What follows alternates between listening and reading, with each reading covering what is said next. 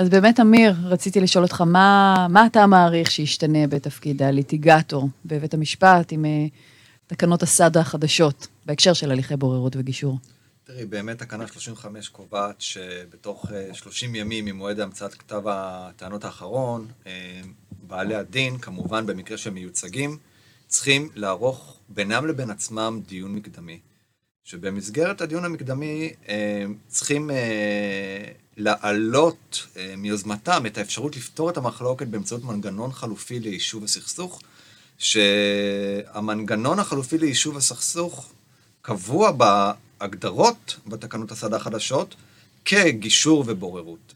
עכשיו, כמו שמיכאל אמרה מקודם, שיש לה את הכלי הנהדר הזה של פגישות נפרדות. לבורר אין את הכלי הזה של פגישות נפרדות. Uh-huh.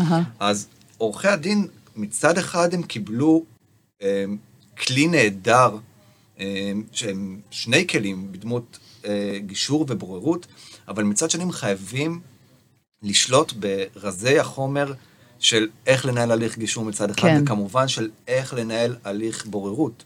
אז אני חושב שברגע שאמרו לעורכי דין ובעלי הדין, תקשיבו, תבחרו את הבוררות כאופציה, uh-huh. אז הם צריכים לדעת איך מתנהלים בהליך בוררות.